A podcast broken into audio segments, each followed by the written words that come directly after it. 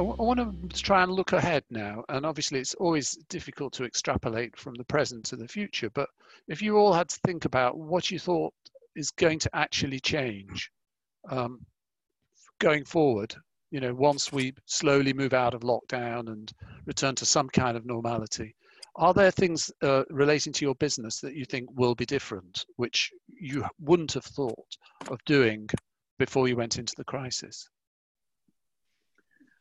I think a lot will be. I think, sorry, David. I think I think a lot will be different. I think fundamentally, um, there'll be a lot more businesses realizing not just playing lip service to social purpose as well as commercial purpose. Um, that will become, I think, it's going to become far more important. I think um, whilst things like, you know, ESG may not be the the thing that's in the news right now, um, sustainability, I think that will become far more important. I think this will go far further up companies' agendas, and they will be asking themselves, boards will have to ask themselves, what are we for? Because um, I think clients will demand that customers will start demanding that more. I think they're going, you know, the opportunities to come out of this are more connect, more connected businesses, more connected to our customers, more connected to our advisors, for, for those of us who, who are advisory businesses and more connected to ourselves. And now I don't mean that to sound wishy-washy. I mean, I think it's it's going to be a really important aspect. And how do you do that? Some of it will be harder stuff like technology. Um, we're realizing that we can work in ways we never thought we could. At the end of February, we had virtually no one in our business working from home.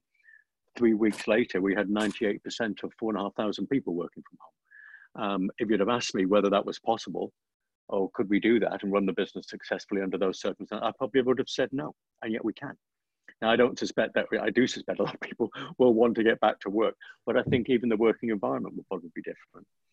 Um, so I think a lot of things um, could could be different, but I think fundamentally at the top at the top we ask ourselves, what are we for? And I think there's the social element of it, um, and and making sure that you know you've got a, a, a, social purpose as well as a commercial purpose will become more than just something you put in annual reports. Well, I mean, the thing is, Paul, I've known you a long time and you've always been like that. So I'm not sure I necessarily see much difference there. Let, let, someone else have a go. I think, David, you wanted to come into on, on this question. David Ferguson. Yeah, I was just going to say, I, I, agree with what Paul said there entirely. I, I think what you might see is um, certain behaviors that were becoming norms and may have become you know, convention over a five or 10 year period uh, may accelerate substantially. You know, so the point uh, Paul Paul just made is completely spot on.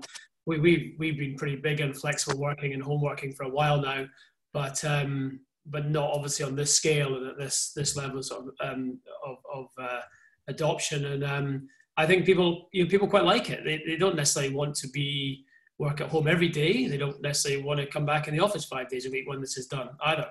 Uh, and I think you'll see sort of changes that were probably ongoing anyway in terms of working practices that may have become completely normal by 2030. Uh, might become completely normal by 2021 instead. And I think that's I think that's quite believable. And um, it, I, I, it's interesting. We're all different as well. I mean, I uh, I generally work at home a day or two a fortnight probably. Um, but I actually really miss being around the people, you know, and uh, it's, it's very different you know, kind of making random connections with people in the way you would walking about the office to do it over over your internal communication channels. It's just a bit uh, just a bit less comfortable to be honest i suppose you know? Mm-hmm. um, but i guess that's the sort of thing we might have to become used to. Okay uh, uh, someone else? How, how, how they think things are going to change? Uh, uh, andy what about you? Yeah i think i'll probably i'll probably say three things to my mind. One which which you know, we've touched upon working from home. I think that is a genie that's out the bottle now for those for those companies that haven't done it. Uh, there is no going back, and staff will expect it as, as part of the working environment, but not exclusively. I think I think having some form of combination. I think coming from that travel, I think people will operate differently. You know, you, you think back to only a few weeks ago, we were debating about whether over 100 billion pound on HS2 is you know is good value for money in the in the country, and you're thinking now you go out on the roads and you know it's you both of those are extremes, but I think if we can take 20% of people off the roads and off the trains, it'll make everyone's life an awful lot better. And then probably the third point is disaster recovery. You know, I think we've all been stuck in the in the late '90s thinking about disaster recovery. Yeah. Uh, you know, we all we've all had a we've all had a you know an alternative DR site that we could invoke uh, if anything disastrous went wrong, only to find that there wasn't another premises in the UK or in the world that, that could have actually satisfied our our needs. So you know, I was the first to put my hand up in our business and say, look, uh, we, we hadn't anticipated this, or maybe should have done. Um, and you know, I think we've all done a pretty good job at, at, at dealing with you, actually dealing with the challenges we've been faced. But you know, it feels to me as though naturally working from home is is your disaster recovery fall over. Uh, and we've all got to get to that point. And every six months, you sit, you, you make everyone work from home, uh, and and it's a live test. And you know, certainly my experience, you know, even when doing DR tests, you never quite get to the point of switching everything off. So you never truly know whether it's going to work or not. Whereas, you know, in this environment, send everyone home for a day, you'll soon find out. So there'll be the three things that would jump out for me.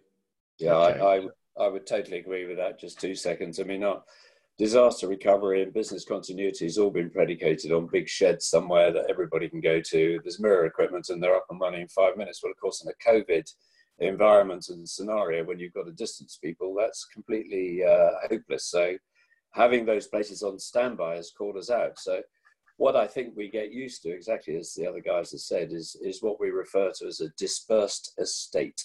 That'll be the modus operandi for the business and I think uh, uh, a recognition that people working from home, agile working, flexible working, which we've all been introducing progressively across the business, doesn't mean that people are in any way less productive. Uh, we've discovered that over the last few weeks. It's finally dispelled the myth in some people's minds that working from home means not doing uh, the, the same output, not delivering the same output, possibly, than being in the office. I would argue it's it's shown it can be the other way around.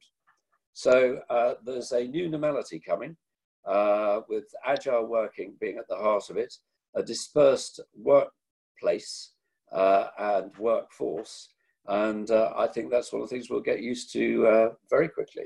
Final thing I would say on purpose, though, that's another one. Um, I'm sure most organizations have been through a culture blueprint and uh, they've got a, a, rehearsed set of behaviors and they will have a purpose for their organization. And I think in, in normal times, that's taken seriously, but it's not taken as seriously as it is being now. And it is a framework on which you can hang so many messages for your business and I think for clients. And to Paul's point earlier about reputation, if you're going to sustain your reputation through this, you do need to have a blueprint that's very clearly understood by everybody. And I think as we come out the other side, corporate uh, corporate culture will become uh, extremely important and, and better understood. The importance of it will be better understood. I think, David, you're the only one who hasn't spoken on this question of what's likely to change. Uh, well, I, I, I, would love to echo what Richard said. We also, like um, like a number of companies on the call, have had flexible working for some time, um, and it's a it's a regular practice. I expect it will continue.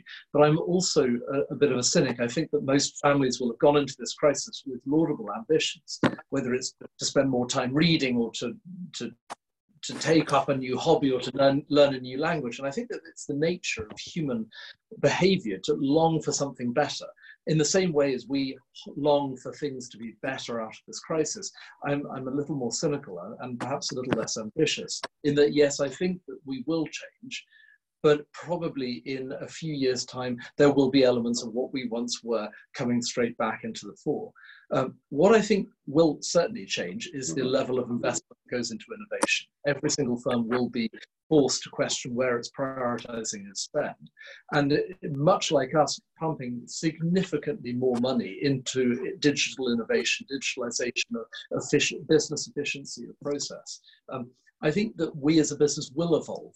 Uh, whether we as individuals and our behaviors evolve at the same pace is another matter.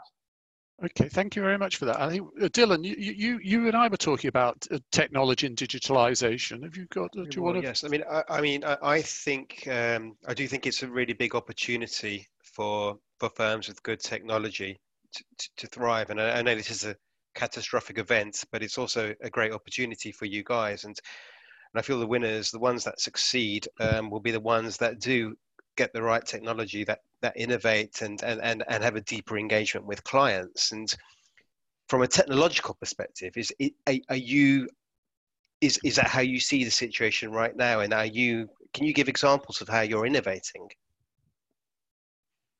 Okay, well, I think we should go back to David because he was the one who raised it. David Durlacher. Uh, well, uh, unlike a number of companies, we have been around for 130 or so years. We, like a number of legacy companies that have been around for a long time, have legacy systems. So innovation in, in, in our context is different to a startup or a, a tech-based platform entirely. Um, but innovation, though, still needs to come in. And the innovation that we're doing is around forms of communication around web, um, web links through apps, uh, the innovation within processes, providing greater inter interconnection uh, innovation around risk modeling and being able to analyze portfolio positions so that we are able to be slicker at the advice we give. Innovation around client onboarding and acceptance procedures uh, that allows us to be more, more nimble with how we take on board client information documentation.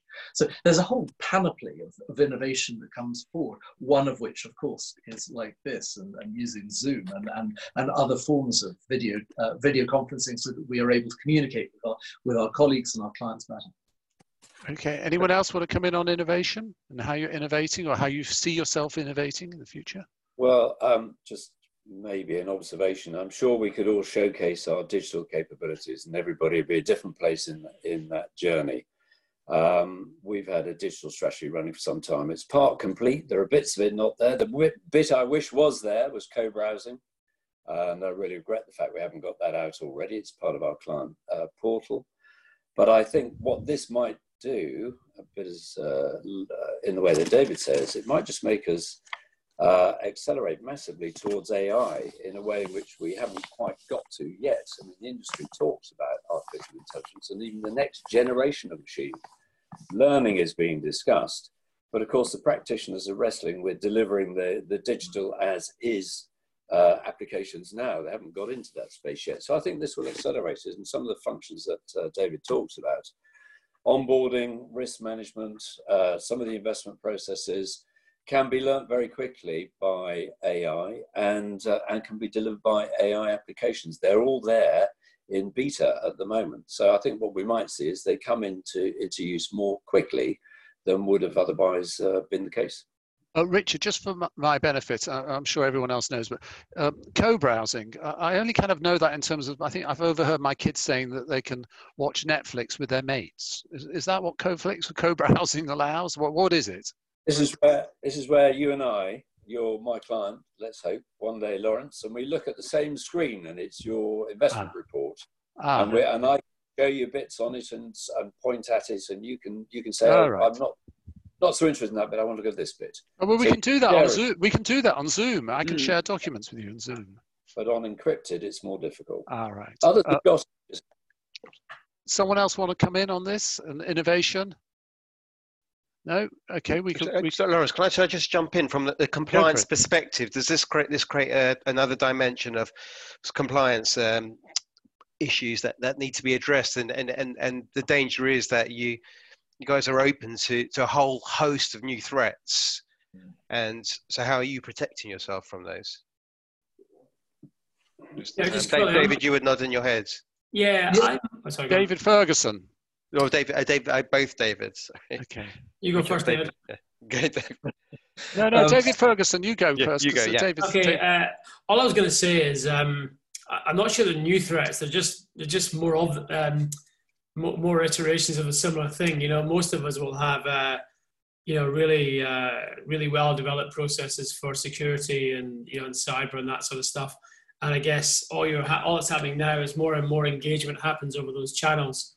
There's more and more scope for uh, you know for, for systems to be penetrated and such like. So I think um, there's, a, there's a great debate in probably more in the IFA market than the wealth management market around about integration of systems, and everyone's saying wouldn't it be great if all these different systems were fully integrated and incredibly seamlessly. And I think that's all uh, theoretically true, but equally they are also uh, exposed to the lowest common denominator. And once you start uh, linking and integrating into every piece of software that's ever been knocked together, uh, you, you, run other issues. And there's always a compromise to be found between um, kind of seamlessness and ease of use and making sure your systems are, are secure. And uh, I think that point is, is sometimes sometimes missed. Okay, thank you. David Durlacher, did you want to come in? Yes, well, we we're we're an international business. We're the largest pure wealth manager uh, globally, and so therefore we've got to wrestle with cross-border risk and data protection as information as crosses border is uh, is, is is fundamentally important.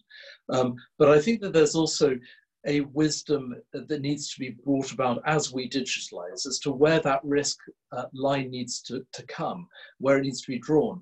Um, certainly, yes, there are ways in which we can use electronic uh, abilities for identity and address verification, etc but ultimately the buck does still stop with an individual and and we mustn't dis, so disempower the judgment of individuals through the power of technology and through data that we ultimately lose control of judgment mm-hmm. and, and that is ultimately our best defense within the first line of defense or even the second line of defense in, in protecting us against some, some of the most um, scary elements of financial crime.